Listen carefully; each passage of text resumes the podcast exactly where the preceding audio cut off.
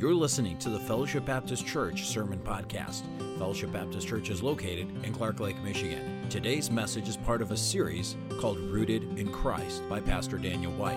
Now let's prepare our hearts as Pastor White brings forth God's truths from his word today. All right, let's take our Bible and turn to 1 Samuel chapter 30 as we continue our series on suffering. As I read that list to you of all those that are in need, a lot of folks are suffering. I've entitled the message this morning, What Do You Do? Think about this. What do you do when you are distressed and completely overwhelmed by the trials that you find yourself in? What do you do? Here we're going to pull out an excerpt from the life of David. Verse 30, I'm going to read verse 1. Let me see. I'll, I'll just read till the Lord stops me here. How's that? Verse 1 And it came to pass when David and his men were come to Ziklag on the third day, the Amalekites had invaded the south and Ziklag and smitten Ziklag and burned it with fire. This is where David and his men uh, were living. 1 Samuel chapter 30. Did I give you the wrong passage? Well, what passage did I say? I didn't say. Well, you should know your Bible well enough. I mean, I've been pastoring you for almost 40 years and you don't even know where this account is found. 1 Samuel chapter 30.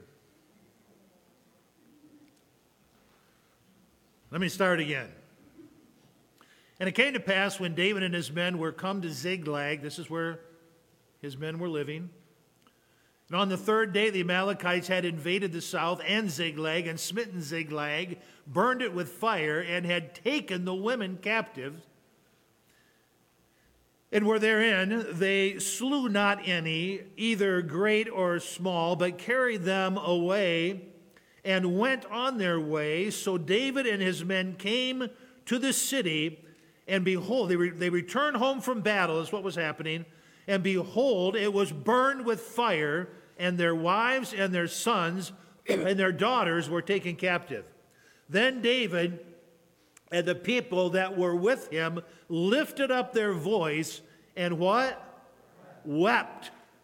They wept. Now, notice what the Word of God says until they had no more power to weep. These are fighting men. These are tough men. These are rugged men. But when they came home and they saw their entire town was burned down, they had lost their homes, they had lost their wives, they had lost their children, they had lost all their belongings. These men, these were men's men, they wept to where they could not weep anymore. Now, notice verse 6. And David was greatly distressed. What do you do when you find yourself in a place of being distressed. For the people spake of stoning him. Now they turn on their leader. It's the leader's fault. The people spake of stoning him because the soul of the people was grieved, every man for his sons and for his daughters. But what do we do when we're discouraged and just overwhelmed by the trials of life? David encouraged himself in the Lord his God. Heavenly Father, I pray you would bless the preaching of your word this morning as we see an unbelievable situation that's happened here to David and his men, and the loss that they were experiencing, and the distress that had come upon them to weep to where they couldn't weep anymore, and then turn on David, their leader, wanting to stone him to death for what had happened. Lord David knew what to do, he knew who to go to. And may we learn some valuable lessons today from the life of a man after God's own heart. In Jesus' name we pray. Amen. Throughout the Psalms, David talks quite frequently about being in a state of distress and feeling overwhelmed by the trials of life that he was experiencing. In Psalm 18, verse 6, he says this In my distress, I cried unto the Lord, and cried unto my God, and he heard my voice out of his temple, and my cry came before him even to his ears. In Psalm 61 and verse 2, David said, For the end of the earth will I cry unto thee when my heart is overwhelmed. Lead me to the rock that is higher than I. In Psalm 102 and verse 1, David said in a prayer of the afflicted when he is overwhelmed and poureth out his complaint before the Lord, Hear my prayer, O Lord, and let my cry come unto thee. In Psalms 118, verse 5 and verse 6, David said, And I called upon the Lord in my distress, and the Lord answered me and set me in a large place. The Lord is on my side. I will not fear what man can do unto me. So here was a man who faced distress. Here was a man who felt at various times of his life completely overwhelmed. And I'm sure all of you who have lived any amount of years have experienced that same thing in your life. I looked up the word distress. It means to be in anguish of body or mind, to suffer a painful situation, to face misfortune, affliction, and to be in complete misery. Have you ever been there? The synonyms for distress are affliction, agony, hurt, misery, pain, torment, torture, travail, tribulation. The word overwhelmed, to feel completely defeated, to pour down upon. Have you ever, isn't it something that when trials come, they all seem to come at one time? To be poured down upon, to be covered over, to be buried beneath. You just feel buried in the trials and sufferings of life, to dominate, to subdue because of excess, to be overpowered, to be in distress is to be so overwhelmed by these negative emotions, listen, that you can't think clearly. Have you been there? You just can't think clearly and a lot of times we make a lot of really bad decisions in life when we find ourselves in a state of being distressed and overwhelmed. We feel crushed. We feel defeated. We feel destroyed. We feel overpowered. We feel like everything has come to ruin. We feel buried and, and, and submerged and swamped by the trials and sufferings of this present life. Remember the words of our Savior? when he said this in John 16, verse 33. He said, These things have I spoken unto you, that in me ye might have what? Peace. Peace in the midst of a storm. That in me ye might have peace. In the world ye shall have tribulation. As long as we live in this world, there will be times when we feel completely distressed and overwhelmed, but be of good cheer. I have what, church? I have overcome the world. Now remember, the reason we entered into this series on suffering is simply because I felt prompted by the Holy Spirit to do it. I began to look at all the individuals and families in our church that were going through suffering. And the Lord just prompted me to search the scriptures to see what they had to say because, listen, here's what I'm going to tell you the scriptures must develop our biblical view of life. And that applies to suffering as well. Again, this is not a popular message within our contemporary churches today that are focused on health, wealth, and prosperity. But it is the truth. Wisdom, this is what I want you to have. It's part of my ministry is to impart to you the truth of the Word of God so you can become men and, wis- men and women of wisdom, which is simply seeing life from God's perspective. So we need to see trials, we need to see suffering, we need to see affliction, we need to see it from God's perspective. Did David need to see it from God's perspective? Absolutely. In our first message, you may remember that we entitled it Looking Past the Present on into the Future. Not having a temporal mindset, but an eternal mindset. In our second message, we talked about the fact that we need to think right. Because I'll tell you what, Satan will scramble your brain when you're going through times of trial and suffering and adversity. We need to think right, cast down imaginations, take our thoughts captive. In that third message, we talked about 10 reasons why God allows suffering to come into our lives. In the fourth message, we learned that when everything seems to be going wrong, remember, God is for you, He's not against you. In the fifth message, we learned that when all hope seems to be gone, never stop hoping. Remember what it said of Abraham? Who, who against hope believed in hope that he might become the father of many nations. Well, that's one, two, three, four, five. Guess what today is? Oh, come on, you're smarter than that. Six. Message number six. What do you do when you're feeling greatly? That's what the Bible said. He felt greatly distressed and overwhelmed. It says he encouraged himself in the Lord. Let's, let's do a little bit of the backstory, okay, to kind of catch us up to where we're at. We'll, we'll pick up with uh, David going to battle against Goliath. Can we pick up there? Got a lot of scripture here. I don't have time to read all the scriptures, but just kind of let's just do a survey of David's life starting at this point. Remember that Jesse had how many sons? had seven sons. Okay? He may have had eight sons if you include David in there. The Bible said he had seven sons. David was probably the eighth. He was the youngest of all of Jesse's sons.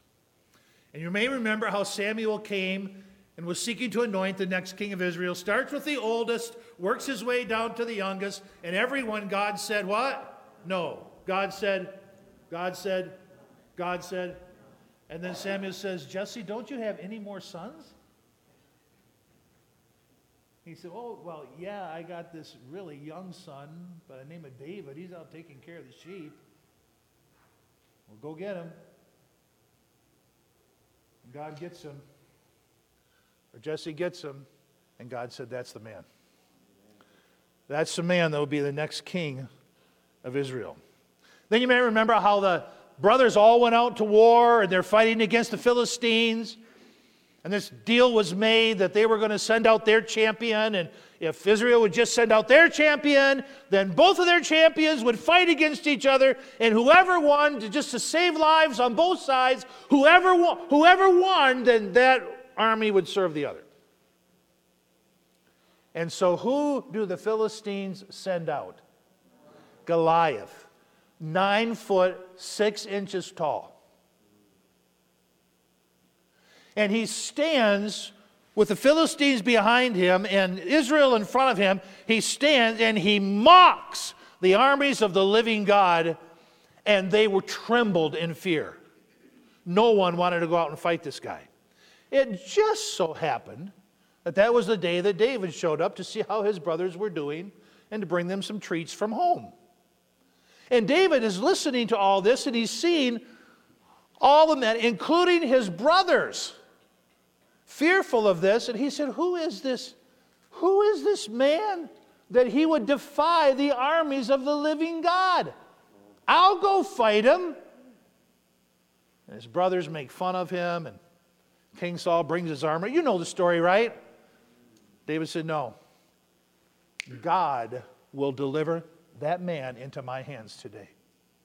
He goes down to the river, he picks up five smooth stones. Someone said, Why did he pick up five smooth stones? Because Goliath had four brothers.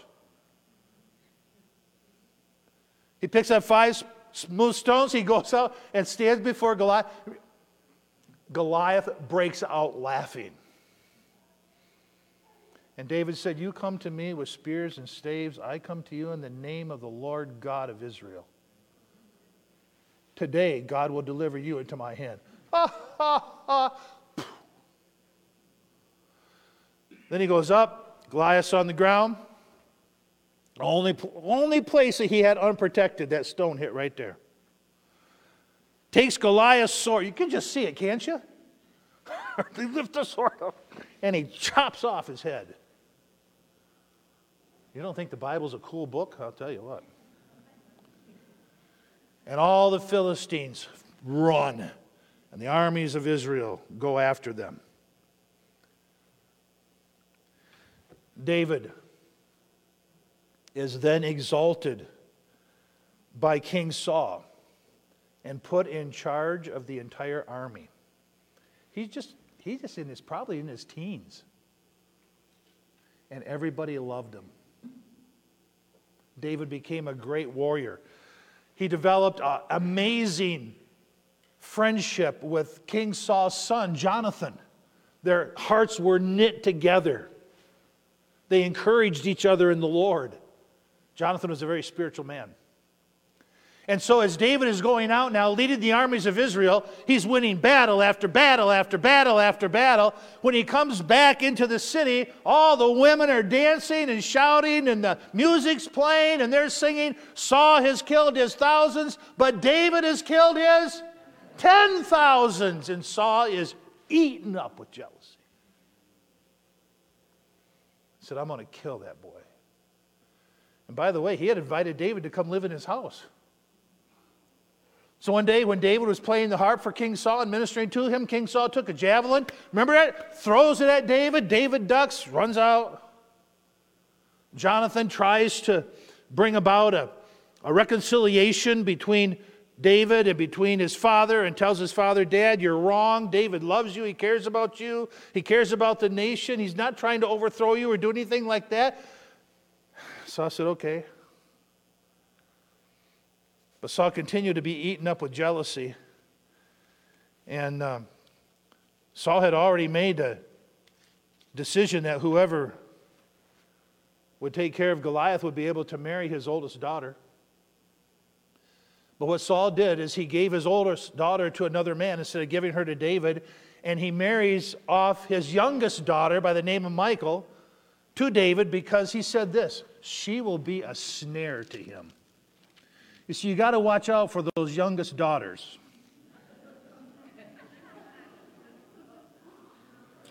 Yeah. She must have been a real stinker. So Saul gave her to David and said she's going to be a snare to him. And, um, but she wasn't. She really loved David. Jonathan then tries again to bring reconciliation with it, it doesn't work. Saul tries to kill David. Jonathan warns David, David, you're going to have to flee. You're going to have to get out of here. I can't turn dad's heart. He is, he is out to kill you. So David then flees for his life. He runs to Nob, he runs to Gath. Saul is pursuing him, I mean, hunting him down like a wild animal he gets to Adullam and he finds a cave to hide out in. I got to read this to you. While he was in this cave hiding out, listen to what happened. David therefore departed thence and escaped to the cave of Adullam. And when his brethren and all his father's house heard it, they all went down thither to him. And every one that was distressed, not the kind of people you want to hang around, everyone that was distressed, and everyone that was in debt, and everyone that was discontented. Misery loves company. Gathered themselves unto David, and he became captain over them, and there were about 400 men. Then David and his men, which were became about 600 men, arose and departed and went whithersoever they could go.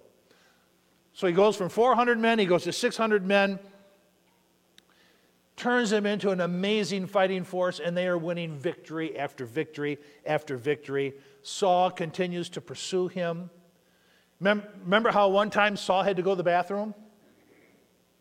And so he goes into this cave, little privacy, you know. Goes into this cave to go to the bathroom, and it's dark in there. But who's hiding back in the cave? David and his 600 men. Saul has no idea that they're in there. See, But you be, be careful where you go to the bathroom. Someone may be watching. and so Saul does his thing. And while he's doing his thing, he took his robe off, and David goes and cuts the hem of his garment off. Saul walks back out, put, doesn't realize what's happening, walks back out, walks a fur piece away, and David comes out and he holds up. He said, I will not touch God's anointed. I will not do it. Saul's like, Man, you're a better man than I am. I'm so sorry, David. It reminds me of people who come forward and make a commitment to the Lord and turn right around and change their mind. That's exactly what Saul did. But he repents and starts hunting down David again.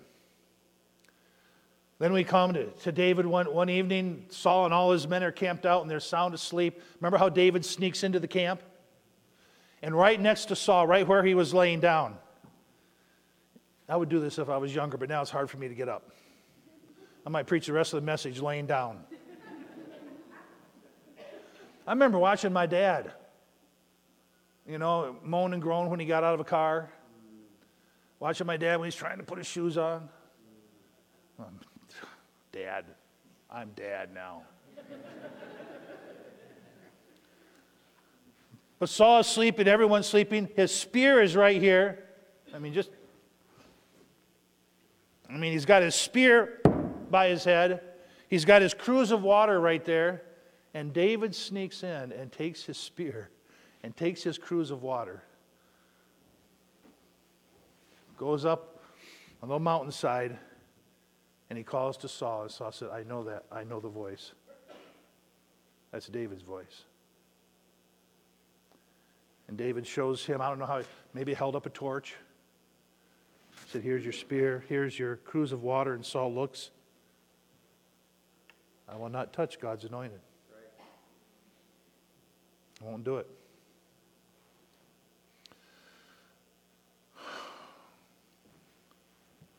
So David has, that's, that's the backstory.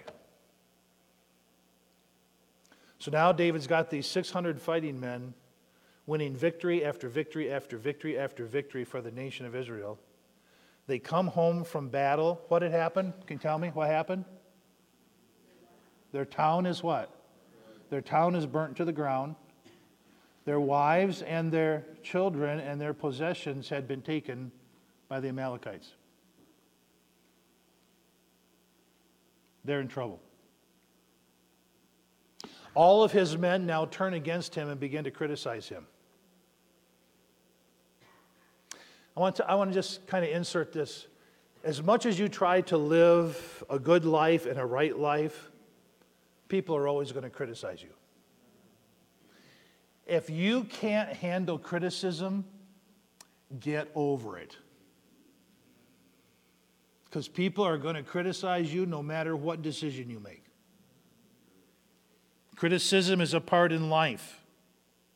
This is thankworthy. A man for conscience toward God endures grief. People are going to give you grief. Endures grief, suffering wrongfully. For what glory is it when you are buffeted for your faults? You take it patiently. But when you do well, like David was doing, when you do well and suffer for it and take it patiently, this is acceptable with God.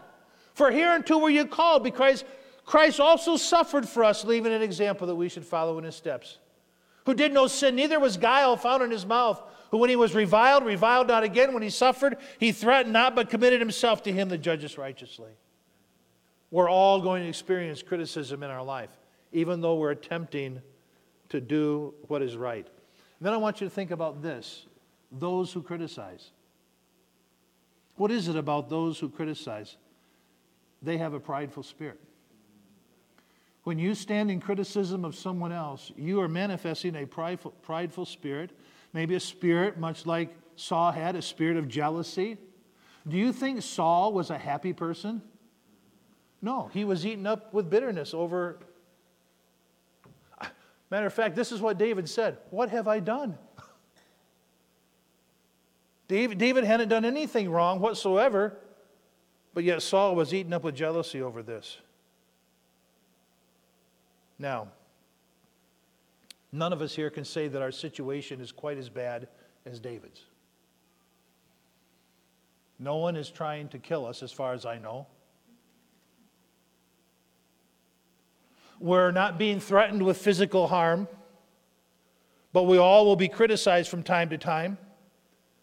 Many people will be very prejudiced. Have you ever noticed that it's so wrong to be prejudiced against anyone and everyone except Christians? You notice that? You can be prejudiced against Christians. You can speak out against Christians. That's fine. Whether it's at school, college, work, even among your own relatives, you'll experience criticism for the cause of Christ. Sometimes this can become very discouraging, very disheartening. Many of us find ourselves being distressed because of our sons or our daughters or our family or our friends or maybe even a church member. When the storms of life, listen to me, church, this series is so important.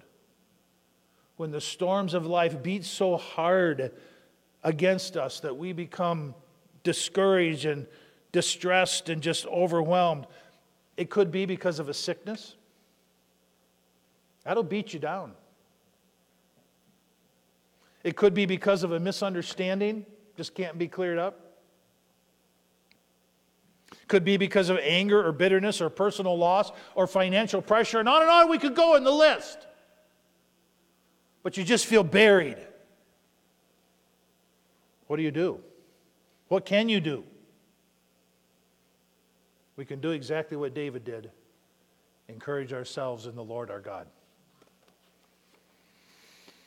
David's situation was awful. It was really beyond description. It's really hard even to believe that he had ministered to these men and for a time had their heart, and now they're all wanting to kill him. David was greatly distressed, but here's the thing he didn't stay in that condition. You may be greatly distressed today over whatever is going on in your life right now. I mean, where's that, where's that list? Ruth Ann? Leukemia? Hospice care? Dee Dee, still on a ventilator. Mary, facing cancer. Larry, facing brain cancer, terminal brain cancer. Russ, in intensive care because of bleeding in the brain. That's just a few we mentioned this morning.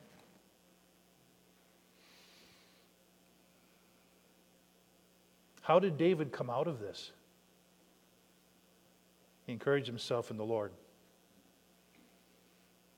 You see, how did he do that? I mean, this is bad. This is bad. How in the world did he encourage himself in the Lord? You know what he had to do? He had to remember that the battle is the Lord's. Listen to what he said to Goliath all the way back. He said, And all this assembly shall know, he's talking to Goliath, all this assembly shall know that the Lord saveth not with sword and spear, for the battle is the Lord's, and he will give you into my hands. David had to remember this battle's not mine. When you're in a battle, remember the battle's not yours. Whose is it? It's the Lord's. He's the one that will bring you through this. He's the one that will give you the victory. When David remembered how the Lord had delivered him in the past, it encouraged him to know that God will deliver me now. And God will deliver you in the future as well. The Lord is my light and my salvation. Whom shall I fear? The Lord is the strength of my life. Whom shall I be afraid? Remember, Paul, if God be for us, what? Who can be against us? So David encouraged himself by remembering God's past deliverance. Let me tell you this. Those of you who have walked with God as long as I've walked with God, and many of you here have walked with the Lord longer than I have, has the Lord ever failed you? Has He ever let you down? Has He ever not brought you through? So, what makes you think that he won't do it this time?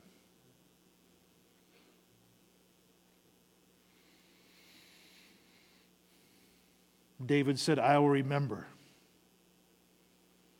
I will remember the works of the Lord. Surely I will remember thy wondrous works. When you're feeling distressed and discouraged and overwhelmed, remember how many times the Lord has brought you through in the past, and it will encourage you in the present. Another thing that I see how David encouraged himself in the Lord is he went to the priest, Abiathar. That's the next few verses coming up here. We won't take time to read them because about half of you are asleep right now. Shame on you. Get more rest on Saturday night. Maybe I should give out five hour energies when we come into.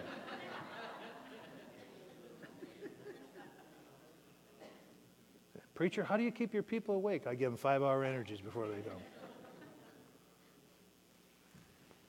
Man, I could preach five hours if I did that. That's a good idea. That, that, that had to be from the Holy Spirit right there. I'd never come up with something like that. David, David goes to Abiathar and he says, Abiathar, I want to borrow your prayer ephod.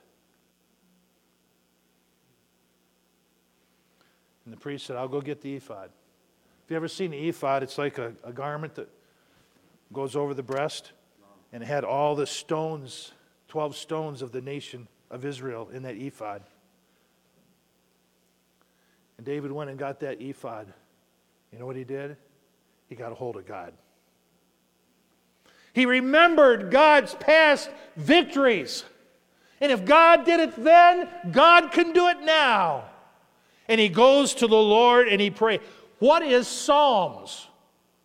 I know it's the songbook of the nation, but what is it? It's all prayer praying, praying, praying, praying, praying. Deliver me, O God, out of the hand of the wicked and out of the hand of the unrighteous. My voice shalt thou hear in the morning. O Lord, in the morning will I direct my prayer unto thee, and I will look up. Verily, God hath heard me and hath attended to the voice of my prayer. Have mercy upon me, O God. Consider my trouble. Do you take your troubles to the Lord or do you take them to everybody else? You take your troubles to some psychologist or psychiatrist? Or do you take it to the Lord? Do you take your troubles to a bottle? Or do you take it to the Lord? Consider my trouble, which I suffer of them that hate me. Hide not thy face from me in the day when I am in trouble. Incline thine ear unto me in the day when I call. Answer me Answer me speedily, Lord. I sought the Lord and he heard me. And he delivered me from all of my fears. When David found himself distressed and overwhelmed, he knew what to do. Remember, the battle is the Lord's. And go get the ephod. God doesn't want us to live in anxiety, He doesn't want us to live in fear. He told us, be anxious for nothing, but in everything by what? Prayer. And supplication with thanksgiving that your requests be made known unto God. Resist the devil by casting all your care upon him, for he careth for you. So David remembered the past. He got a hold of the ephod, and then he encouraged himself. And I'm going to close with this. Wow, it's only 12 o'clock and you guys are falling asleep already? You're a rough crowd today. David encouraged himself by realizing listen, you, you got to get this. Every one of you got to get this doctrine of Scripture down. He believed in the sovereignty of God. Many of God's people don't even know what that means. But the sovereignty of God simply means that God is in control.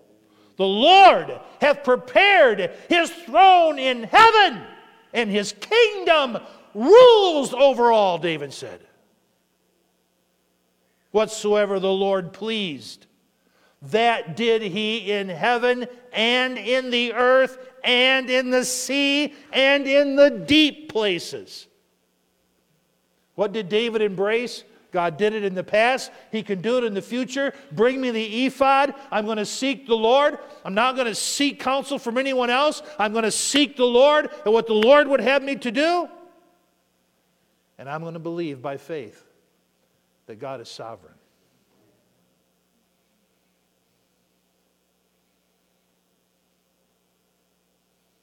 God's in control. I love, I love this statement made by David. If you don't get anything else this morning, get this right here. Psalm 31, verse 14. But I trust in thee, O Lord. I said, Thou art my God. My times are in thy hand.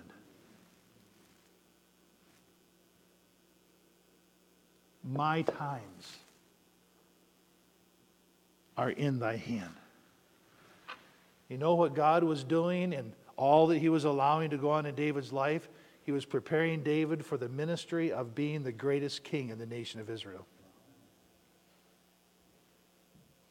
You know why God is allowing some of these things to go on in your life right now? Because God is preparing you. And if you remember the goodness of God, how He's brought you through the past, claim that for the future. Get the prayer ephod. Remember that God is sovereignly in control. God will do that perfecting work in your life. My brethren, count it all joy when you fall into diverse or many different trials. Knowing that the trying of your faith worketh patience, but let patience have her perfect work, that ye may be perfect and entire, wanting or lacking nothing. Do we got any perfect people here yet? You know, the only thing that God says that He will use to perfect us is trials and suffering. I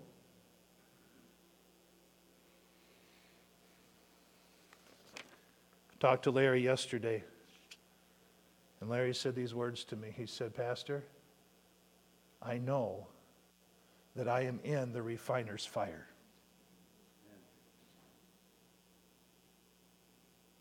Being in the refiner's fire is not fun. Do all things really work together for good? Do they, yes or no? all things are not good. The death of a loved one is not good. Cancer is not good. Drug addiction is not good. War is not good. The division we have in our country is not good. The corruption that we've seen in our election is not good. COVID 19 is not good. Sickness is not good. Divorce is not good. But God has a way of working all things together for good to them that love him. What an amazing God that we serve. Maybe this will help you understand. I'll call it the chemistry of the gospel. The word gospel means good news. The chemistry of the gospel. By the way, a lot of you don't know, but I have a doctorate degree. Pastor Nono gave me a doctorate degree. So, Dr. White is going to teach you something this morning. Everything in and of themselves is not good. But God can take things that aren't good and bring them together and make something very good out of it. He says that He will even bring beauty from ashes. In the same way, a chemist can, can take chemicals that, in and of themselves, are deadly. And I don't know how they do this or how, who figures all this out. But they can take these chemicals and they bring that, in and of themselves, not good. But they take these chemicals and with the wisdom God has given them, they combine these chemicals together and they make medicine that saves lives. God takes those things that look so bad and so horrible and in and of themselves are destructive and cause us to be distressed and to be overwhelmed. But God, in His mercy and His love and His wisdom, takes those, He brings them together and makes something that brings beautiful healing in our lives. Craig Davison has been around me for a long time. Great is my reward in heaven. I'll tell you that right now. Craig says the same thing. Remember when we went up north hunting years ago? Remember that Stevenson area? We were together for a whole week in a trailer. Boy, did I grow spiritually during that week. But I like salt. He was on a salt kick at that. Are you still on that salt kick? And I'm like, you know, I put salt on my food. I put salt on my food before I taste my food. How many put salt on their food for the hallelujah? We got some spiritual people in the church. Ye are the hallelujah, salt of the earth. If the salt has lost its savor, it is thenceforth, I'm sorry, I didn't mean to point right at you. Good for nothing. So I'm pouring this salt all week. I mean, Craig, is he just ragging on me about too much salt, too much salt? Salt is made up, Dr. White, actually, I found this in a book, okay, is made up of sodium and chloride. Sodium and chloride are deadly. But you take sodium and chloride and you mix them together, and you have salt. It flavors food. A certain amount of salt is ne- necessary to life. We cannot live without a certain amount of salt in our system. Salt preserves, salt cleans and heals. But you take the separate elements, and it'll kill you. Do you see what I'm trying to say? God will take those things that look so bad, the sodium and the chloride, and He'll mix it together in your life. For those who love Him with all their heart, soul, and mind, He'll bring something beautiful from it. You may remember when, I'll close with this.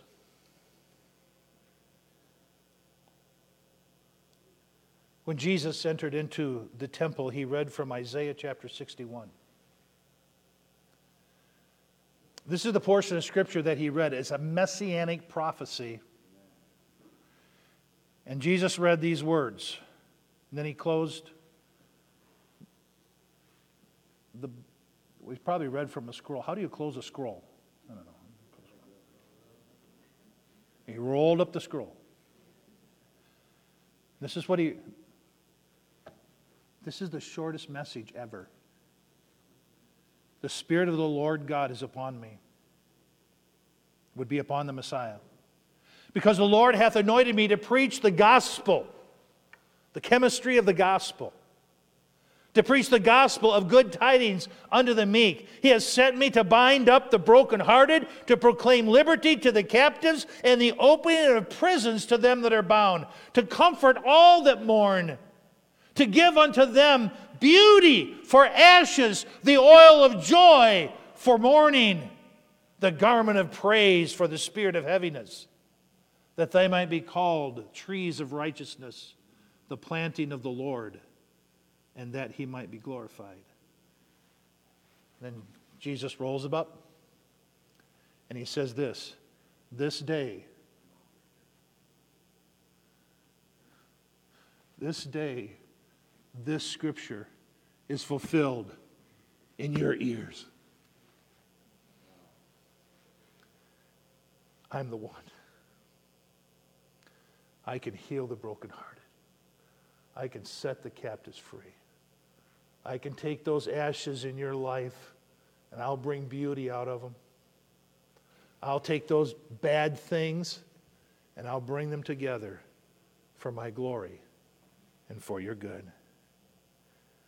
George Mueller said this when everything in life seems to be going bad, encourage yourself in the Lord.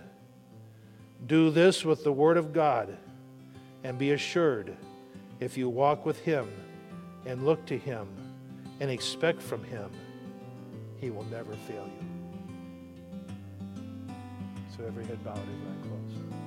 You have been listening to the Fellowship Baptist Church Sermon Podcast. We hope this message was a blessing and encouragement to you. If you would like more messages, visit our website at fbcclarklake.org, where all of our messages can be downloaded for free. Also, you can subscribe to the Fellowship Baptist Church Sermon Podcast on iTunes, Google Play, or SoundCloud. All of our messages are available for free. If you want to keep up to date on what's going on at Fellowship, follow us on Facebook, Twitter, or Instagram, where you can see what's happening at Fellowship Baptist Church. If you'd like to visit us, Fellowship Baptist Church is located at 3200 Reed Road, Clark Lake, Michigan. Thank you so much for listening, and we hope to see you back here again next time.